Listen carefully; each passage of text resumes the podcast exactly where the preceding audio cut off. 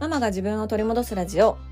このラジオでは子育て真っ最中の私がイライラが止まらないお母さんたちに向けて自分を知り自分を取り戻すことで子育ても夫婦関係も楽になる考え方をシェアしていきます。こんにちは杉部です。あの先日ですね末っ子がトイレに入っておりましてで私じゃないんですよ。私じゃないってことはパパだと思うんですけどパパが末っ子にねウォッシュレットの仕方を教えちゃったんです。それからというものあの末っ子はあのちょっと代をした時にウォシュレットをしたいって頻繁に言うようになりましてで、まあ、お尻ちっちゃいじゃないですか。だからねもう 8割ぐらい的外すんですよ。でしかもウォシュレットの強さ今日だから何が起こるかっていうともうトイレのねもう天井つくんちゃうかなぐらいのところの壁までも水浸しでしかもトイレ開けたままそれしてるからトイレの前の廊下までこう飛んできたりとかしていてなんじゃこれみたいな、あの、ことがね、結構何回も起きてる。1回だけじゃなくて結構何回も起きてるんですよ。もうほんと誰やねん、ウォシュレット教えたんってなってます。うん、我が家のパパはね、夜と平日の、まあ、ちょっと寝る前の夜と週末家にいるんですねだから平日のそのそれこそ忙しい朝とか夕方のあたりに子供たち見てるのって私なんですよでそういう時に催すわけです末っ子は。うん、でパパに教えてもらったからできるもんとか言ってやるんですけどもう案の定ね外して水浸しみたいな。でもっと厄介なのは、それを、あの、外でもしようとするんです。スーパーのね、トイレとかでもね、なんかウォシュレットするとか言い出して、もう頼むからやめてくれみたいな感じで、もう今の結構な大きな悩みは、あの末っ子がウォッシュレットにはまっているっていうことです。はい。皆さん、いかがお過ごしでしょうか？何の話やねんって感じですけど。ね。いやウォシュレットは危険よ。本当に。あんなちっちゃいね的に向かってね。はい、えー、そんな本当にしょうもないあのお話をしてしまったんですが今日のテーマはですね母と子供を守っていくというあの 振り幅すごいなっていうテーマでお話をしたいと思います。はい。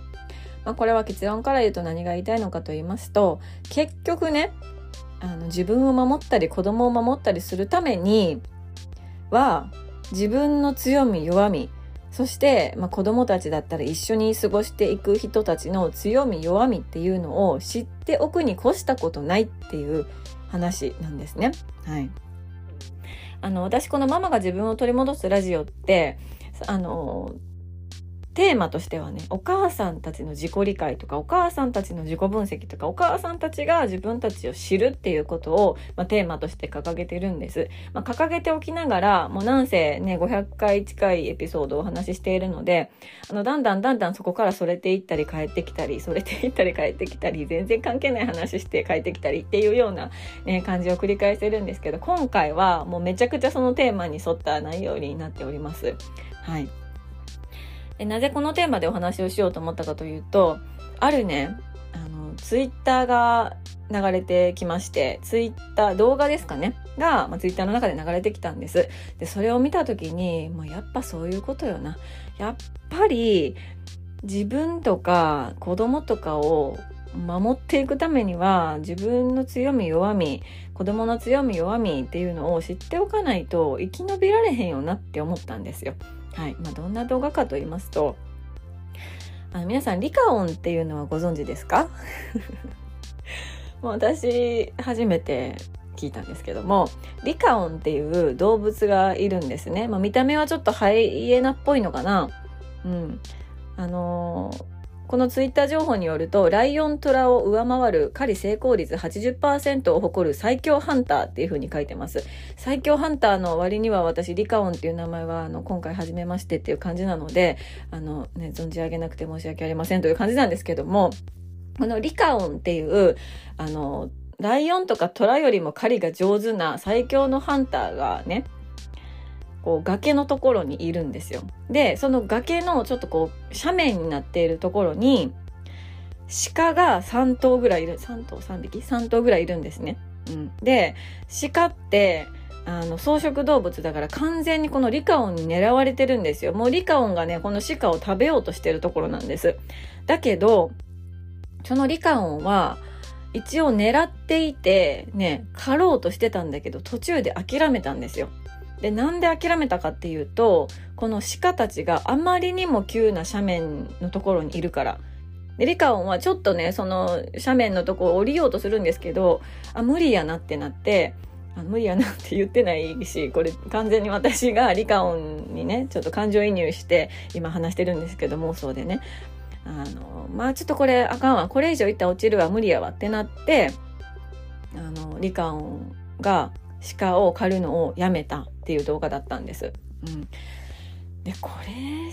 すごいすごいっていうかこれよな本質これよな人間もこれよって思ったんですよ。うん、これねあのもう力パワー関係で言ったら絶対的に鹿よりリカオンの方が強いわけじゃないですか。うんね、もう肉食動物と草食動物だったらもう食物連鎖の関係で完全にあの肉食動物の方が強いわけです。だけどそんなん言ってたら草食動物って絶滅していくじゃないですか。だからじゃあ草食動物がどうやってここまで生き延びてるかっていうと結局鹿たちは鹿たちで自分の強みと弱みをすごくよく理解していてで、さらには、その敵の強みと弱みをめちゃくちゃ理解してるわけですよね。うん、もう、鹿の自己理解がすごすぎるんですよ。そう。だから、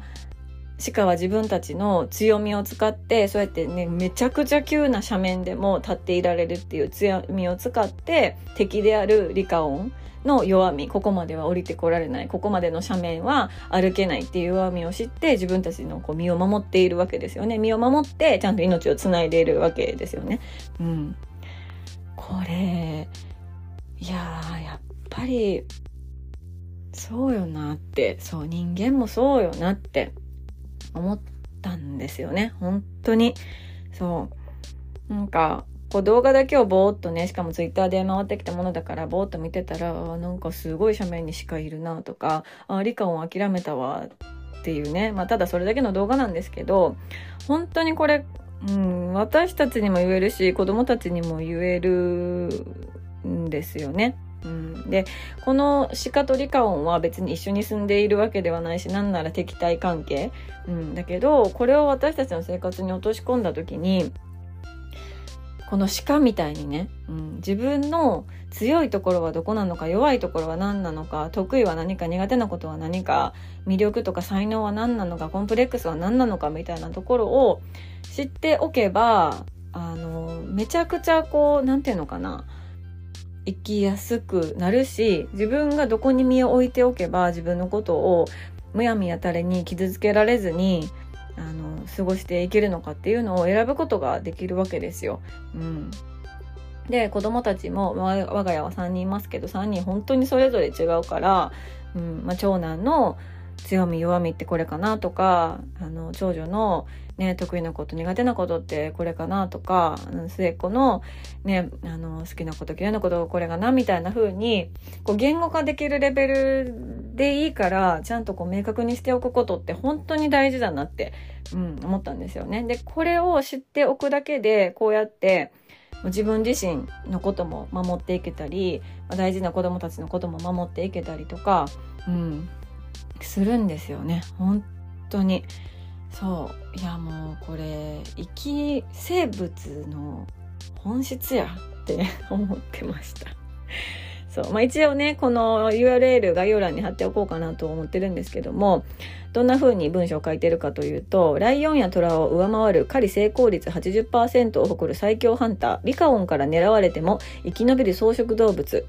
相手の弱さを知って対策するとはこのことか。って書いてるんですよ。うん、そうねやっぱり自分をこう知っておくことってすごく、うん、大事改めてですけどね。うんでこれ少し前にあのジョハリの窓とか4つの窓ののお話をしている回がありまして、えっとね、470回目のエピソード「自分を嫌いにならないために」ってエピソードの中の話ともちょっと重なるんですけどもあのこう自分だけで自分の強み何かの弱み何かな魅力何かのコンプレックス何かなって考えるのには結構限界があるなと私は思っていてやっぱりそこは自己分析も大事なんだけど他己分析っていうその誰か自分以外の誰かうん、からあの見てもらう自分の姿とかあなたってこういう人だよねって言ってもらうこととかっていうのも自分を知っていく上ではもう欠かせない、うん、視点になるから自分一人で自己分析を進めてしまうとね結構結構しんどい、うん、私も結構しんどいしいつも同じところでつまずくみたいな、うん、ところがあって最終的には自分を責めちゃうみたいな感じのところもあったのでそうそうなんかなるべくこう一人でするんじゃなくて誰かとするとか、うん、なんか行き詰まったらちゃんと誰かに違う視点をもらうっていうのをしながら自分をいろんな角度から知るってやっぱり改めて大事もう私はこのポッドキャストでね23年ぐらい言い続けてるんですけどやっぱそこやなって、うん、思っておりました。このね不意にランダムに流れてきたリカオンと鹿には鹿さんには本当に感謝です。うん、ぜひあの見てみてください。そんなに長い動画じゃないのでそうそう見てみてください。はい